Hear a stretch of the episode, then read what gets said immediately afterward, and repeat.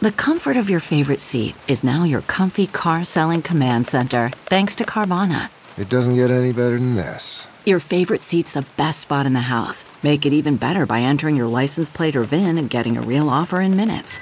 There really is no place like home. And speaking of home, Carvana will pick up your car from yours after you finalize your offer. Visit Carvana.com or download the app and sell your car from your comfy place. Real quick, Jay, on the Playhouse, and I love your script. How do you want to get from the purses to the knees? That was the one part I couldn't figure out. I, I thought that your first response here could be, "I'm looking for, you know, uh, like a knee MRI or something like that," and then so my response would be like, "Hey, this is Canal Street, dude. What's wrong with you?" What's my motivation?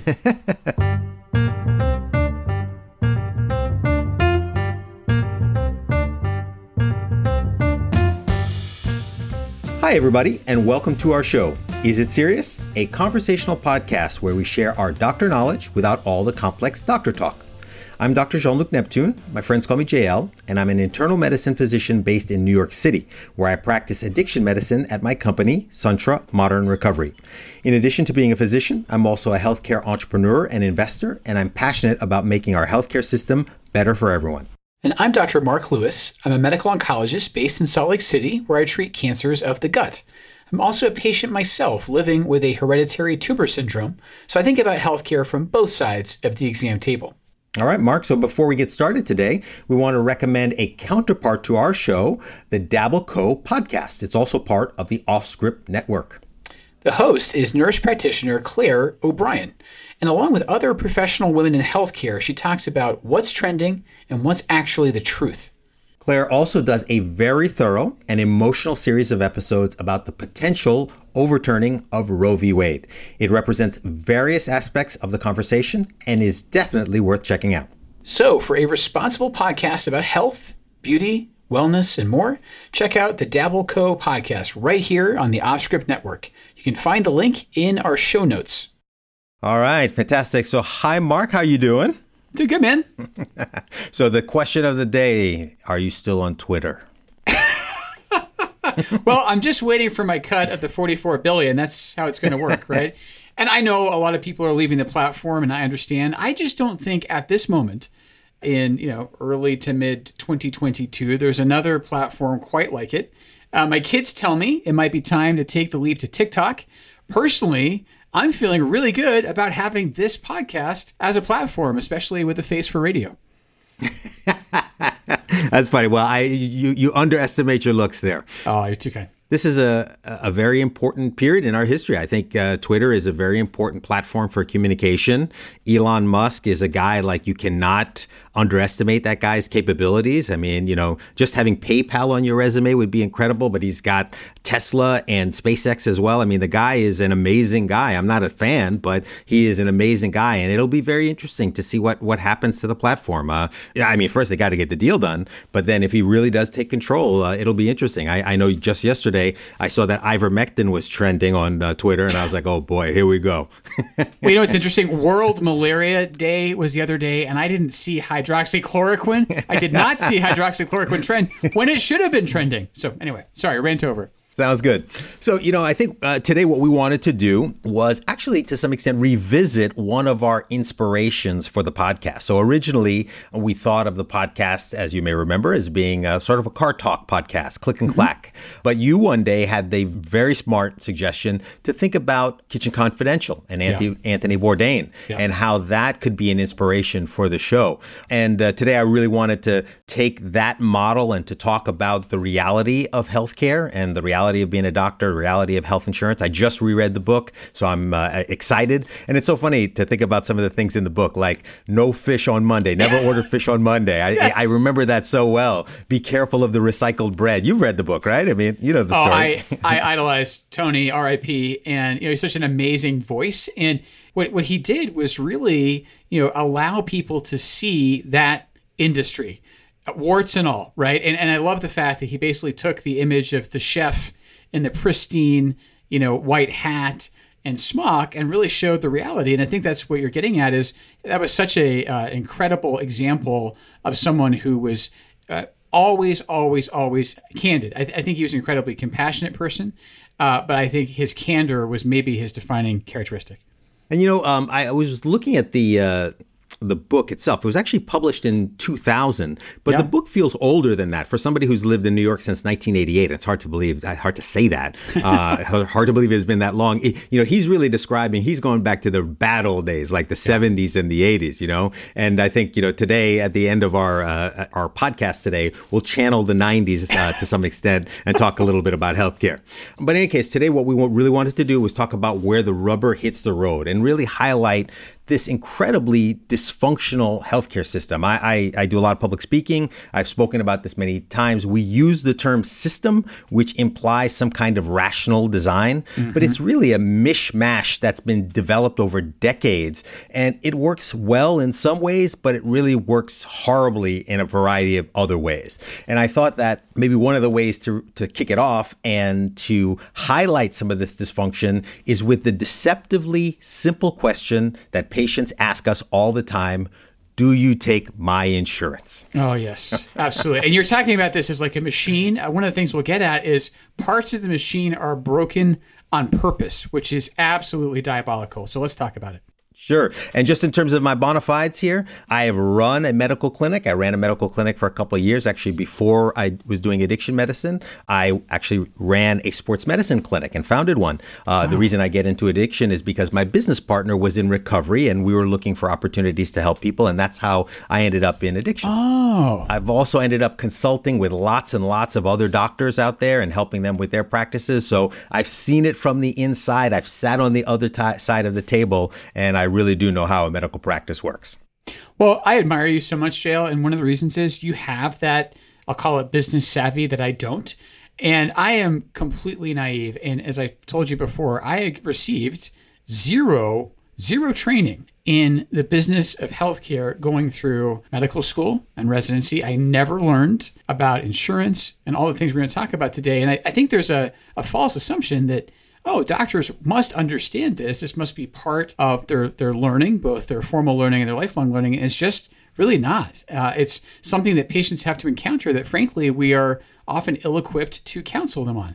Yes, absolutely. And Mark, in your defense, I do have an MBA. I spent two years studying this stuff. I've been working in this space for a long time. So, uh, you know, it's there. There's a lot to learn. Let's put it that way. Yeah, but you, that's that's part of the point. Is you're you're the exception, not the rule, right? Most doctors don't have an MBA, so Correct. All right. So let's go back to the basic question Do you take my insurance? And actually, it's a very complicated question, right? The US is weird, as I was suggesting before. Mark, I remember when you were talking about Scotland and coming over, you know, I know that the NHS is such a different system, but maybe give us like a couple seconds on like how different is it from this crazy system we have here in the US? I mean, it's almost the complete opposite. So I've told you before about the culture shock. My family got here in the late 80s. We've been used to the National Health Service, which frankly had been an institution in Britain since right after World War II. So obviously that was a time of sort of great cultural reassessment. Turns out that in the early 20th century, there was something called the Royal Commission on the Poor, and it had already been identified that, wow, there are a lot of unmet needs. We need a unified medical service, and then almost the sort of rebuilding, the, the rising of the phoenix after World War II that catalyzed this change. So the three sort of core principles of the NHS are, and this is direct quotes from sort of its founding statement, that it meet the needs of everybody, that it be free at the point of delivery, and that it be based on clinical need, not ability to pay. And uh, again, I think we're about to get into is the US system, none of those core principles are in play when we talk about commercial insurance. So, just as a quick overview here, there are a number of different insurance schemes that exist. So, first, there's what's called commercial insurance. And actually, most people have a commercial health insurance plan, and most people get it through their employer, which is a weird thing to begin with. And uh, most other developed countries don't require people to get their insurance through their employer.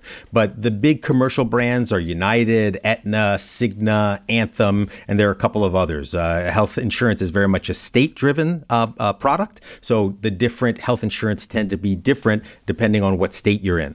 Then there's the Medicare program. That's a program for older people, people over the age of 65. And then there's Medicaid, which is a insurance product for people with low incomes. And Mark, a question for you. Like what what's the situation at Intermountain? Are you guys taking all insurances? What's what's your story there?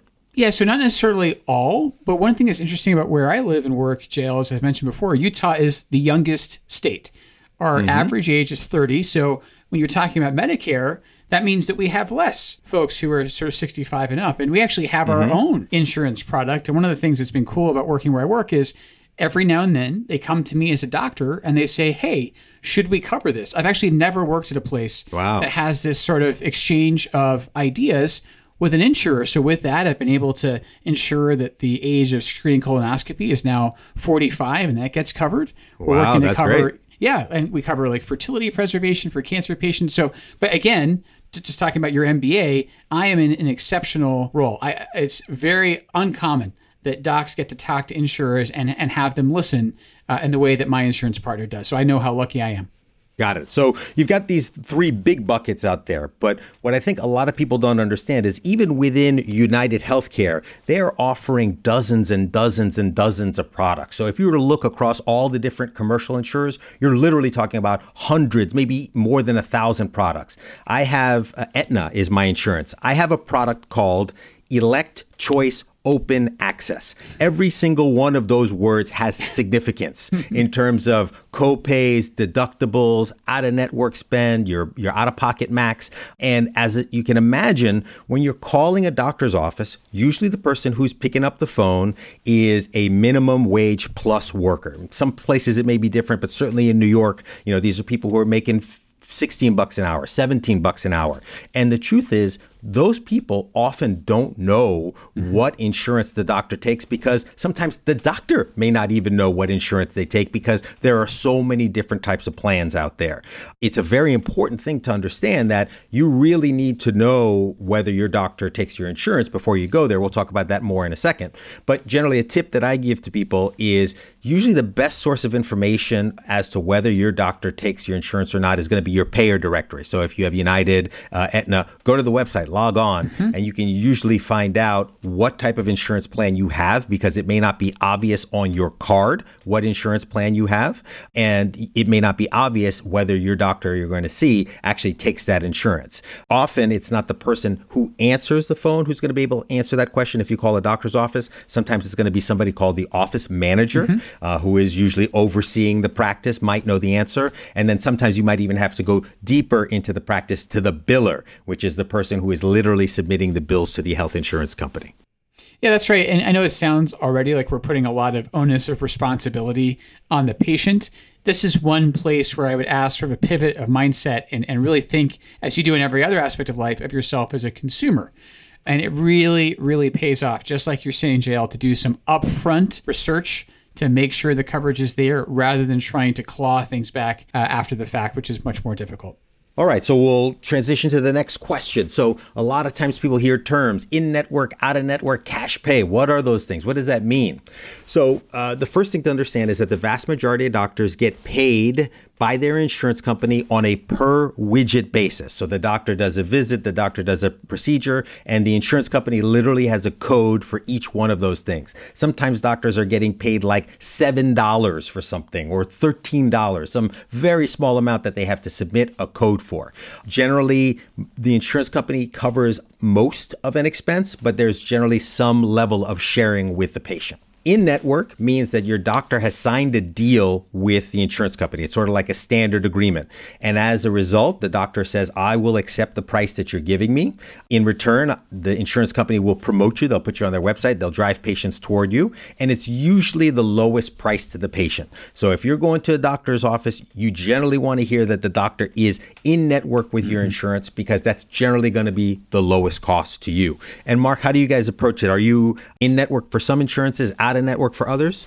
That's exactly right. And and where it mm-hmm. gets a little trickier is you know I treat some very rare cancers, JL. Mm-hmm. So there are times when someone might not have in-network insurance to see me, but their clinical circumstance is so exceptional that their insurance company will actually allow them to travel, so to speak, out of network and come and see me, and that care can be covered. So, as we'll get to later, there are terms of negotiation and there are ways of sort of thinking outside the box if your specific health need doesn't fit inside you know standard parameters Absolutely. So we talked in network, then there's out of network. So out of network means that the doctor hasn't signed a deal with your health insurance company, but the doctor sometimes can bill your insurance company. Sometimes it'll be a more complex process. Patients almost always have to pay more. Mm-hmm. But a very important thing to understand is that many plans nowadays have no out of network benefits. So I actually have, going back to my plan before, I have what's called an EPO product, and most EPO products are closed network. In other other words, if I wanted to see a doctor who's outside of the network, my insurance company won't take a bill from that doctor and won't cover any care that happens mm. outside of the network. So that's a very important thing to understand. There are a lot of things that you can control, like when you're, you know, if your mind is working, yes, you can go to ask a doctor whether they're in network or out of network. But if you've been rendered unconscious and you get taken to an emergency room and that emergency room happens to be out of network, it can be very costly, very expensive, uh, and very quickly. Yeah, that's that's a surprise billing that you can't necessarily prepare for, and uh, it's deeply unfortunate. Next is cash pay. So there, in some markets, in certain specialties, there are doctors who don't take insurance at all. Patients pay them directly. So, a great example is psychiatrists in New York City. Mm. If you want to see a good psychiatrist in New York City who is boarded, you have to pay them cash. They will not huh. take your insurance. Wow. And you're talking generally about $500 an hour for a psychiatrist. So again, it's high demand for psychiatry here in New York City because everybody's crazy. And then a low supply of psychiatrists creates a market where those types of doctors don't have to take insurance at all and can get paid in cash. For my service, Suntra Modern Recovery, we are cash pay as well. But hmm. the reason that we are cash pay is because many of the services that we offer, recovery coaching, therapy, all that stuff is often not covered by insurance. So that's the reason why we generally have to charge patients um, uh, a cash rate. Wow. Thanks for your insights to the market. That's really fascinating how things work there in New York. That's right. Uh, and then finally, there's a small number of docs who are in what are called value based arrangements. And it's interesting in those value based arrangements because it's not what the doctor does that's supposed to drive their payment, it's the outcomes they're supposed to achieve yes. that are supposed to drive payments. And actually, many people don't know this, but a core element of Obamacare was trying to move our system away from a system where we pay for widgets, we pay for inputs, rather than paying for outcomes or outputs of the system. Yep. The first word in that legislation is affordable. Uh huh, absolutely. So when you go into your doctor's office, you're going to see a space that's buzzing with activity, right? There's like all kinds of act- people moving around.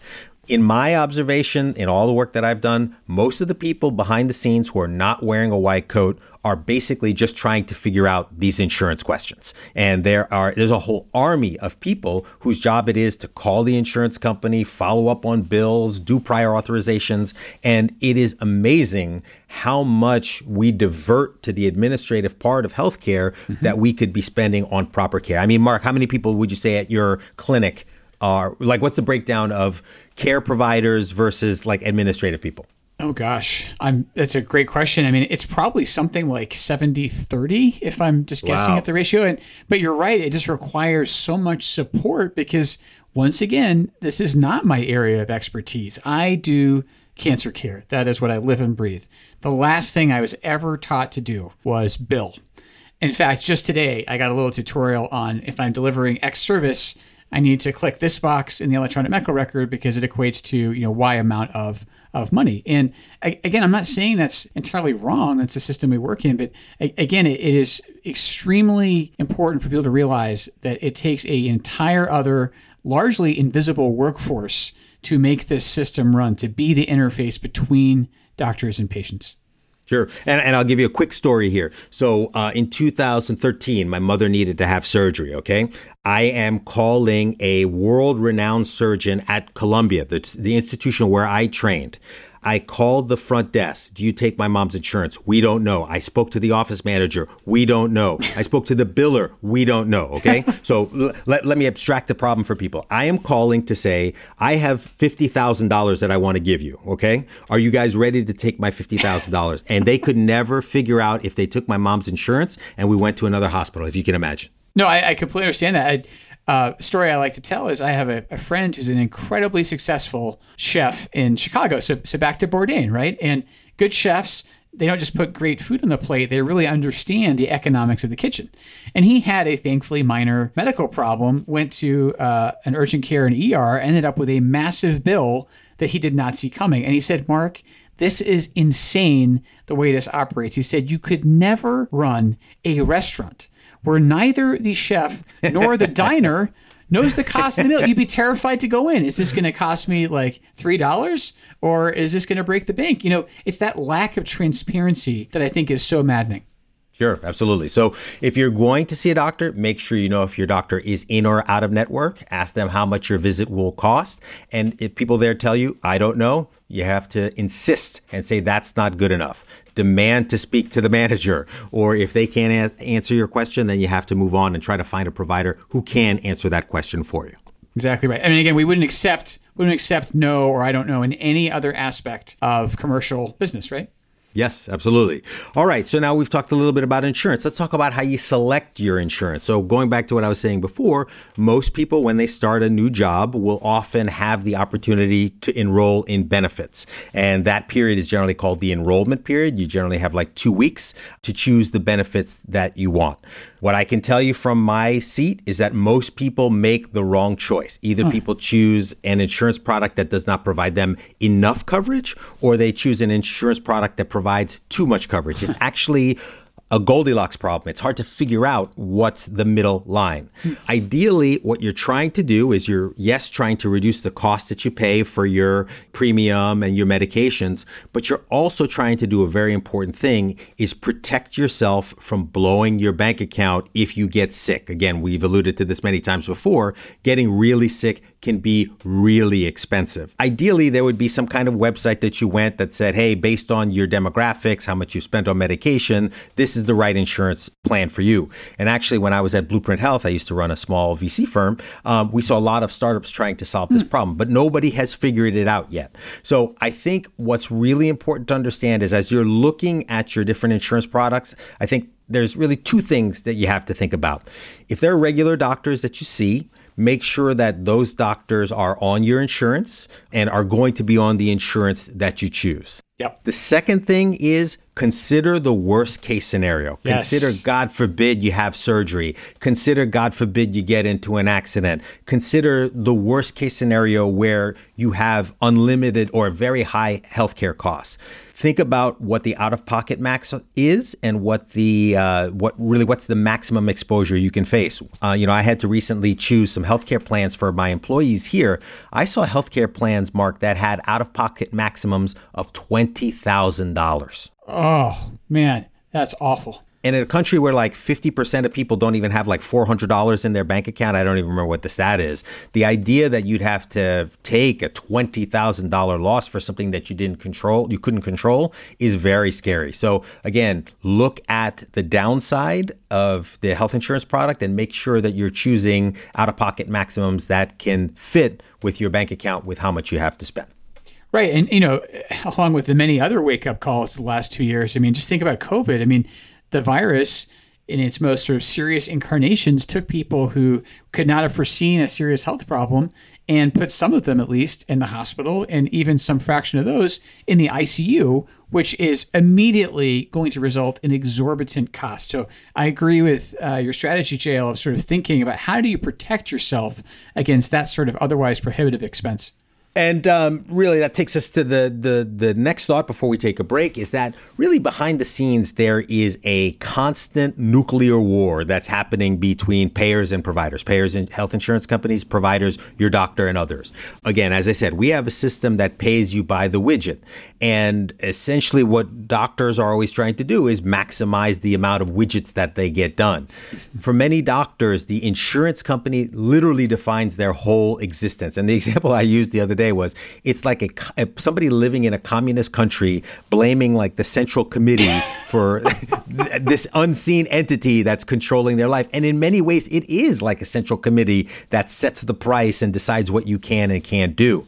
Further complicating this, there's like a whole multi billion dollar industry of companies that you've never heard of that exist to try to get your doctor to do less for you. So uh, what I really want people to understand is that behind the scenes, behind, you know, the front desk, your doctor and his team or her team are fighting for you. The other day I had to do an injection of a medication called Vivitrol, long acting medication that helps people with alcohol and opiate disorders to stop, uh, to achieve recovery. I called the, the, Philippines. I was on the, on hold for like 10 minutes. I talked to somebody who was like, okay, I got to kick you up to my manager. I mean, it was a half an hour just to get this patient access to their medication. Oh. So, you know, I, I, think people really need to understand how complicated this is. And Mark, I think, you know, you're, you're oncology, so you're dealing with this all day long. Yeah, honestly, it's, it's one of the things about my job I enjoy the least. Obviously, I, have a tough time, you know, conveying to people sometimes very bad news, sometimes, you know, terminal prognosis. But but frankly, I again I was trained to do that. I sort of feel like that aspect of the job is, is really my calling. What I never anticipated was how much time I would spend doing paperwork, making these sort of arguments on the phone, advocating for my patients to get the care they need. If I go back to the chef analogy, I was thinking about this. It's almost as if that same chef has a third party determining which ingredients they can use in the kitchen. and you know, the, the, here the insurer would be like, no, no, no, you can't use clarified butter. You can have margarine. You know, and I know that seems like a silly analogy, but that's really what's happening. Like I will prescribe on the best evidence available to me a chemo plan, and you better believe I think very carefully about which drugs my patients are going to get. And then sometimes at the eleventh hour, I hear. Uh, you know what, Dr. Lewis, we're not going to improve that drug we're going to let you have this other drug as if they're readily interchangeable when they are not. And that's when I have right. to get on the phone and make the argument. It always, I should say, almost always boils down to cost. The drug that they're proposing, they have made some sort of arrangement where it is going to be cheaper for them, even if it is not necessarily as clinically beneficial to the patient the tip that I give people is you have to be prepared to advocate for yourself mm-hmm. in this system, particularly if you're getting an expensive medication. You should know what your insurance covers. We'll talk about that a little bit more in a second always remember that health insurance companies, most of them are for profit companies. They have shareholders. Those shareholders expect uh, profits to be going up every quarter. Insurance companies actually use a term called the medical loss ratio. Hmm. So, in a previous life, uh, I actually, after I got my MBA, I, I covered hospitals and HMOs for, uh, for a, uh, a, Wall Street bank here in New York.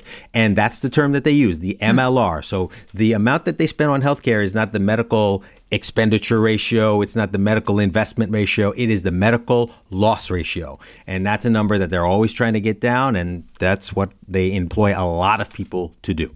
Yeah, and that explains why when I'm trying to prescribe something that costs potentially hundreds of thousands of dollars, which I realize is a lot, and it makes me sound like a bad steward of the system.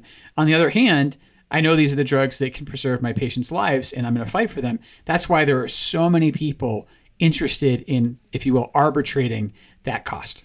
All right. So, with that, I think that's the end of our first half today. We'll take it to a break. And then when we come back, we'll talk a little bit more about finding a good doc. That sounds great.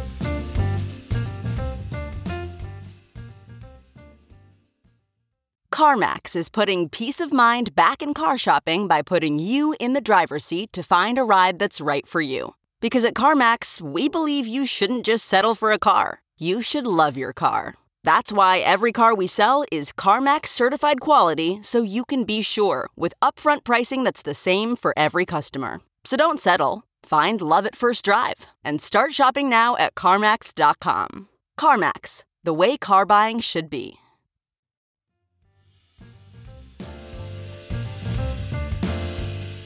And we're back.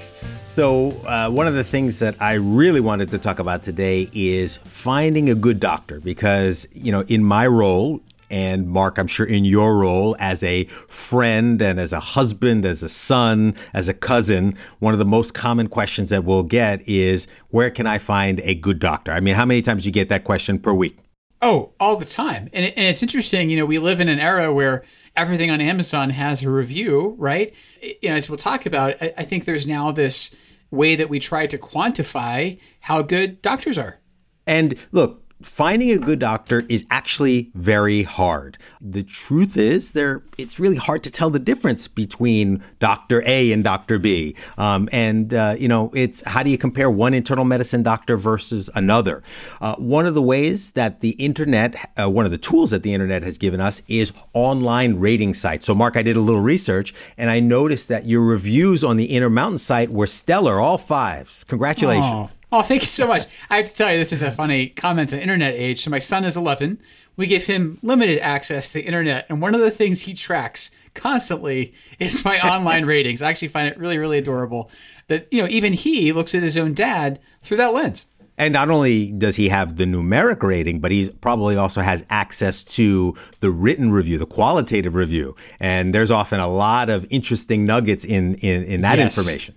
Yes, I actually find that part almost or, or more rich because the numbers we'll talk about are something that you can hang your hat on, but sort of the narrative experiences that people will take the time to relay and put on these rating sites, those can be meaningful provided you read them with a tiny grain of salt. So one of my tools that I use all the time, um, I was a customer at, uh, of this company. It's a company called ZocDoc, Z-O-C-D-O-C.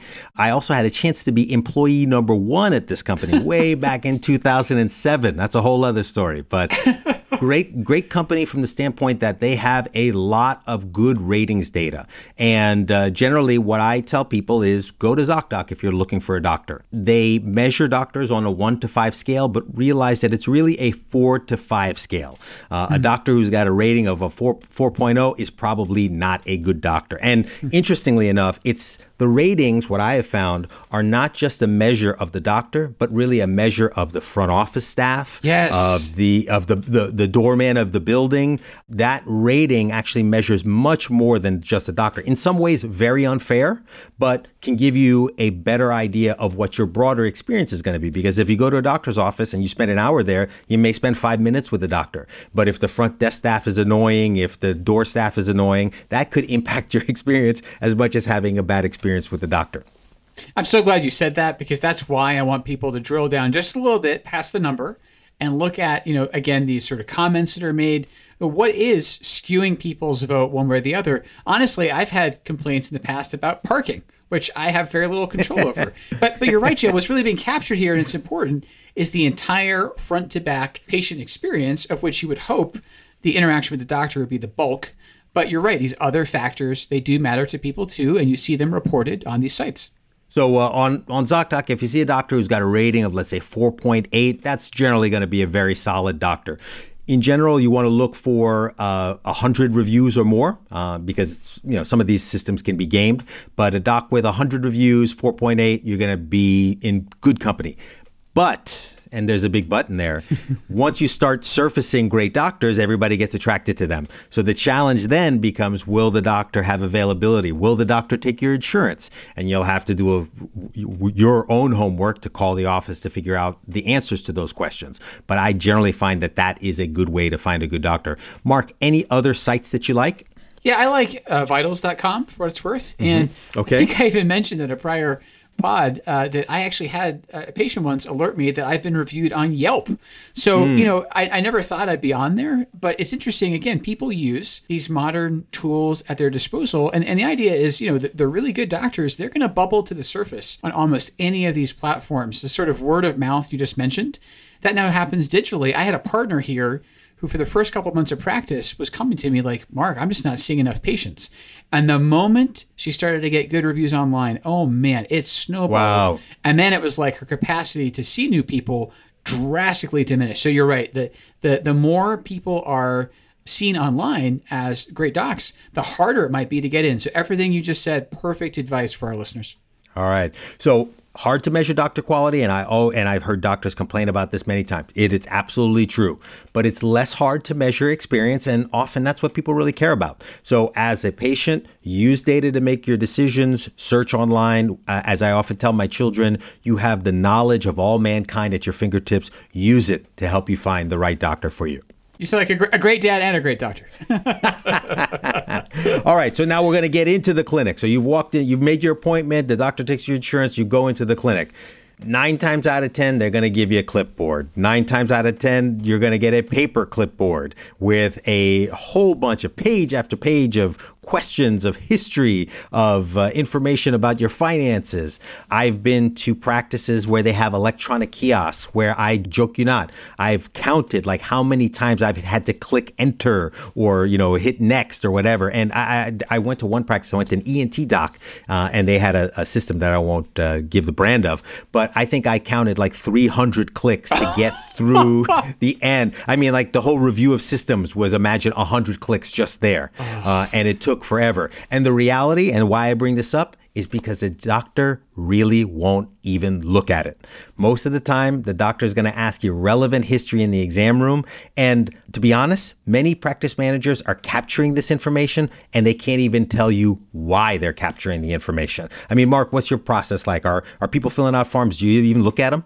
They, well, I do. I'll tell you two things. One is it's immediately apparent that you're switching from one medium to the other. Is that everything you put on paper is presumably at some point going to get scanned into, as we've discussed mm-hmm. before, the electronic medical record. Yep. And the other thing to remember is you are there to communicate with your doctor. One of the things that drives me, uh, if I'm very honest, crazy is when the patient is filling out their paperwork while I'm in the room. Like, I promise I'm going to read it later, or I'll give them time to complete it later. The whole point of that interaction is for us to get to know one another. And I promise, promise, promise, and this is what you're trying to say, JL, what you tell your doctor face to face is going to be more meaningful than what you write down on the form because you are going to prioritize what is important to you.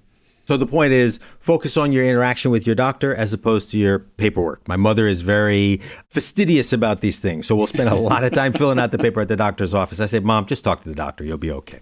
And JL, one, one thing you might see is sometimes, actually, we do promote this in my practice. We encourage people to fill out those forms ahead of time. Yes, we actually can push them to them electronically. That I think is a beautiful system because it takes all of this needless delay and distraction out uh, and away from the core encounter with your doc. All right, so let's talk about the schedule now. So, what many people don't understand is that your doctor has to be very aggressive with his or her schedule because there's a lot that they can't control. All it takes is one patient showing up half an hour late to blow up the day. All it takes is one patient canceling at an important time when other patients wanted to come in to really create a lot of chaos. So, understand that scheduling for doctors, the doctor's time is very precious. Everybody wants part of that time. And as a result, the doctor's office often has to do things like overbooking to be able to give patients access to the doctor. Mark, do you guys have like a, a, a policy around uh, scheduling? Yeah, we do. And this is going to sound at first almost punitive for patients with cancer who, believe me, I know are sick. So I, I do give as much latitude as I can. On the other hand, JL, what you're getting at is there's a real snowball effect. A single person running late or no showing can dramatically affect the care of every other patient that day. And in my clinic, what it means is people being late for their chemotherapy because about two thirds of the people I'm seeing on any given day wow. are getting chemo. They're getting chemo at a specific time. Mm. So we do we do permit tardiness. But we actually keep track of when people are extremely late, which means more than 30 minutes past their appointment time. And we do keep track of no shows. And that's, again, not trying to be too difficult, too much of a disciplinarian. It's just important for people to understand that they fit into a very busy clinic. I tell everybody, you are going to get the time that you need when you're my patient, but you really need to try to be punctual.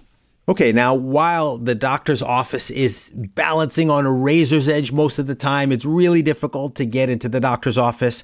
There will be a few times in the year where actually you can easily access the physician. So, in my experience running a sports medicine clinic in the past, I noticed that on rainy days, we had at least 20 to 25% of our spots would cancel, uh, either the night before or the day of. And if we had a big snowstorm, we might cancel up to 50% of our schedule. So, what I always tell people is take a look at the weather. My tip is bad weather days are always great days to see the doctor, assuming your doctor can make it to the clinic. Remember, big storms are usually forecast ahead of time and you'll start to see cancellations the day before the storm. So if you are having a difficult time getting in touch with your doctor, finding an appointment, calling the day before or the day of can be a great way to find some availability on your doctor's schedule. Another thing I would recommend is always try to get the first appointment of the day. As Mark was saying, all it takes is one person coming in late to blow up the schedule. It's like being on an airplane. Um, all it takes is your first flight of the day to be disrupted and it blows up the rest of the schedule.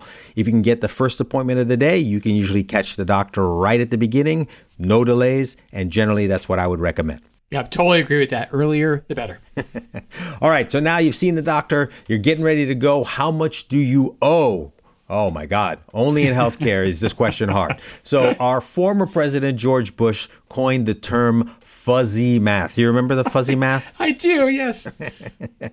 and fuzzy math rules in healthcare. There are few places where you're going to go where you have as many different potential prices that you have to pay. And again, as I was saying before, the front desk may not know is your copay $20, $30, $40. They may not know. If you have a high deductible plan, it may be the case that today's visit is $250. Tomorrow's visit might be free. And to further confuse the thing, you're going to get a, a document from your insurance company called an explanation of benefits, an EOB, that will try to explain to you what just happened and what you actually owe. And I can tell you, I have an MBA from Wharton, and I'm still confused when I get those EOBs.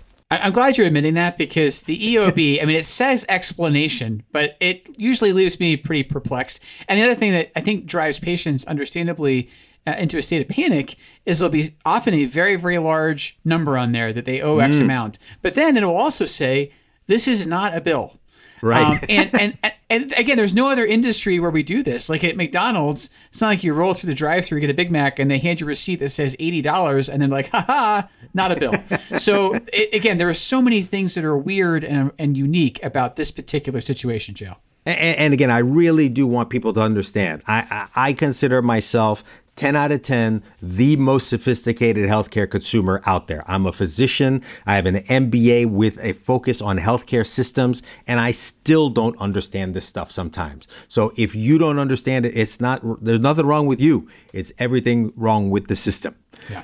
To understand this just a little bit, though, part of why this happens is that the doctor doesn't determine how much you pay, it's your insurance company. So every time you have an interaction with your doctor, your doctor submits something that's called a claim. Again, this is an insurance product. So a claim is submitted to the insurance company, and that claim has to be adjudicated. And it's only then that you actually know how much a patient owes. So for instance, if somebody's got a high deductible health plan and they just had a $6,000 surgery, then usually most of the healthcare after that is going to be very low cost, maybe no cost to the patient.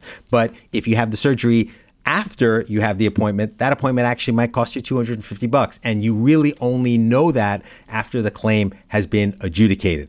I think the one thing that we can do to help patients or help our listeners is that when you sign up for an, uh, your health insurance plan, you get a document. Most people just file it away. They don't even think about it. It's available on the internet as well, usually at your portal. It's called the Insurance Summary of Benefits and Coverage, also known as the SBC. It's actually a standard document that lays out how much you owe for every possible service primary care, specialty, pharmacy, ER. Make sure you review that document because you can carry that knowledge with you into the physician's office. So if they say, hey, your copay is actually $30, you can say, well, based on this document, my copay is only $20. Yeah, that's super helpful. And the other thing I wanted to surface here, JL, and I think this is maybe what the explanation of benefits is trying to do, albeit not very well, is to bridge the gap in time between the actual encounter, your actual interaction with your doctor, the claim, and the actual need for you to submit payment. This gap in time can be months, which I think leads to some confusion. I actually learned mm-hmm. yesterday, and this is an extreme example, I learned that an insurance company was retroactively billing not a patient, but a patient's widow four years after wow. his death. And and to wow. be honest with you, that chilled me to the bone. I was like, that is so wrong. Not only is that sort of, you know, unroofing a, a, presumably, you know, still quite raw emotional wound, that is a bill I'm sure this woman was not planning on paying four years after her husband's death from cancer. So the gaps can be that lengthy. All right. And then finally, the last secret that we wanted to talk about today is this notion of let's make a deal. I remember, uh, you know, I'm a big game show fan. One of my favorite game shows uh, ever. But think about what we said before. Doctors and insurance companies have a very complicated relationship. Getting paid by an insurance company is torture. You have to submit claims, you have to follow up, you have to get verification of benefits. It's torture. The average payment for a claim is $30 if you have a uh, 30 days, excuse me, if you have a well-run practice. But some claims might not get paid for 60 days, 90 days. It is a huge problem for physician offices. Now, some providers will be willing to do a deal with you. If you pay cash up front, I'll give you a deal. So I'll give you an example. A few years back, I needed an MRI on my knee and I had a high deductible health plan. I knew that this was going to cost me thousands of bucks. I was going to be exposed to the cost anyway. So I knew a guy who knew a guy who knew a guy who said, Hey, if you come to this center in Midtown at 8 p.m. on this night, and you're willing to pay upfront for 400 bucks, I will do the MRI for you. And that's actually how I got an MRI and ended up spending much less than what I would have spent going somewhere else. So it sounds like an episode a, of The Sopranos, JL. I love it. Absolutely. in some ways, it's sort of shady, and in a system that's dominated by health insurance payment, you don't typically think about negotiating or right. trying to get a cash price. But there are places in healthcare where you can ask the doctor, you can ask the office manager, "Do you guys take cash?" And if you take cash, what's my price? And you'd be surprised. Sometimes you'll get hmm. a good answer for that. Wow, interesting. All right. And in honor of that, I think what I'd like to do is introduce a new segment.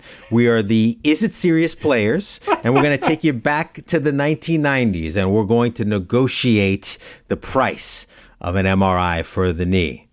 All right. I'm down.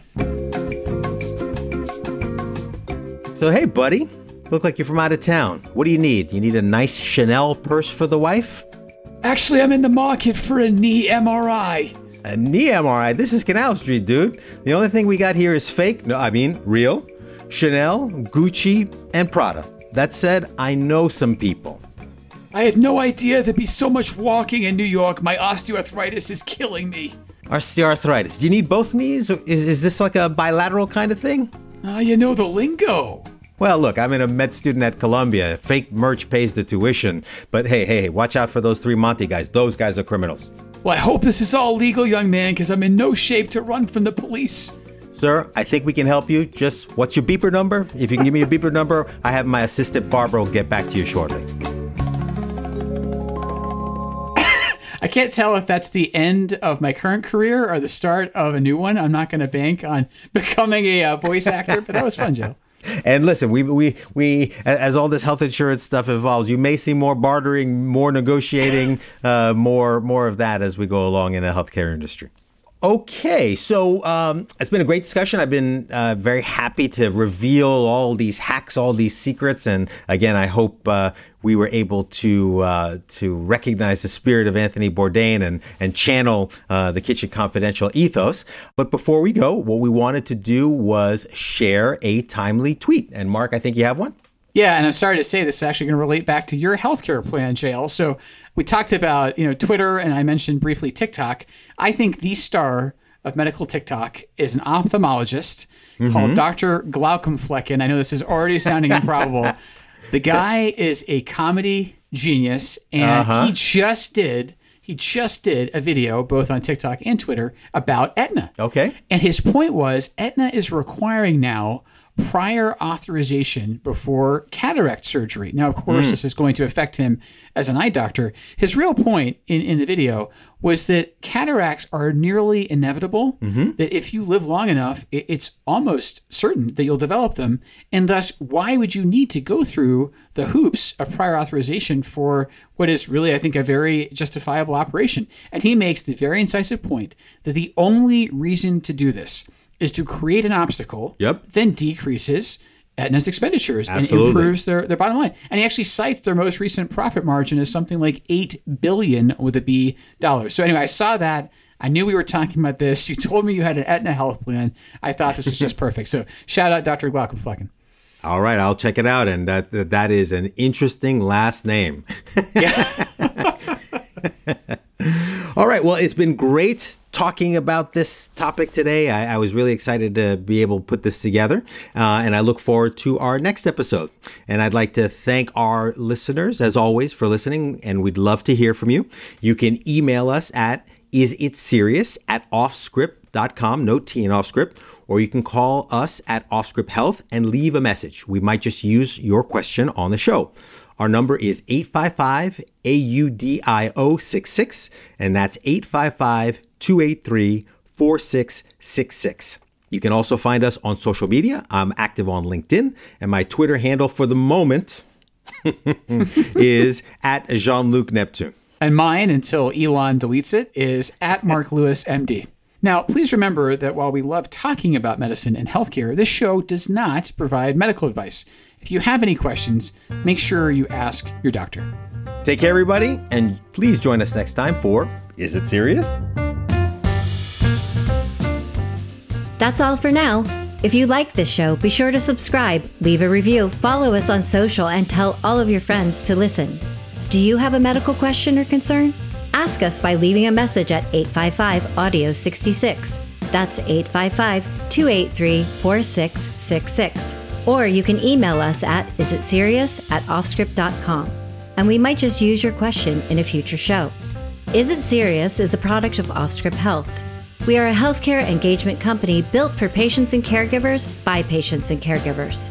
Our executive producers are Matthew Zachary and Andrew McDowell. Our senior producers are Joey Brenneman and Ariel Nachman. Our hosts are Dr. Jean Luc Neptune and Dr. Mark Lewis. Our researcher is Emma Gomez, and our sound mixer is Kyle Moore. For advertising and media inquiries, email media at offscrip.com.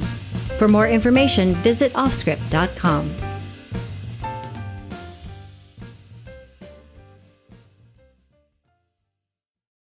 Save on Cox Internet when you add Cox Mobile and get fiber powered internet at home and unbeatable 5G reliability on the go.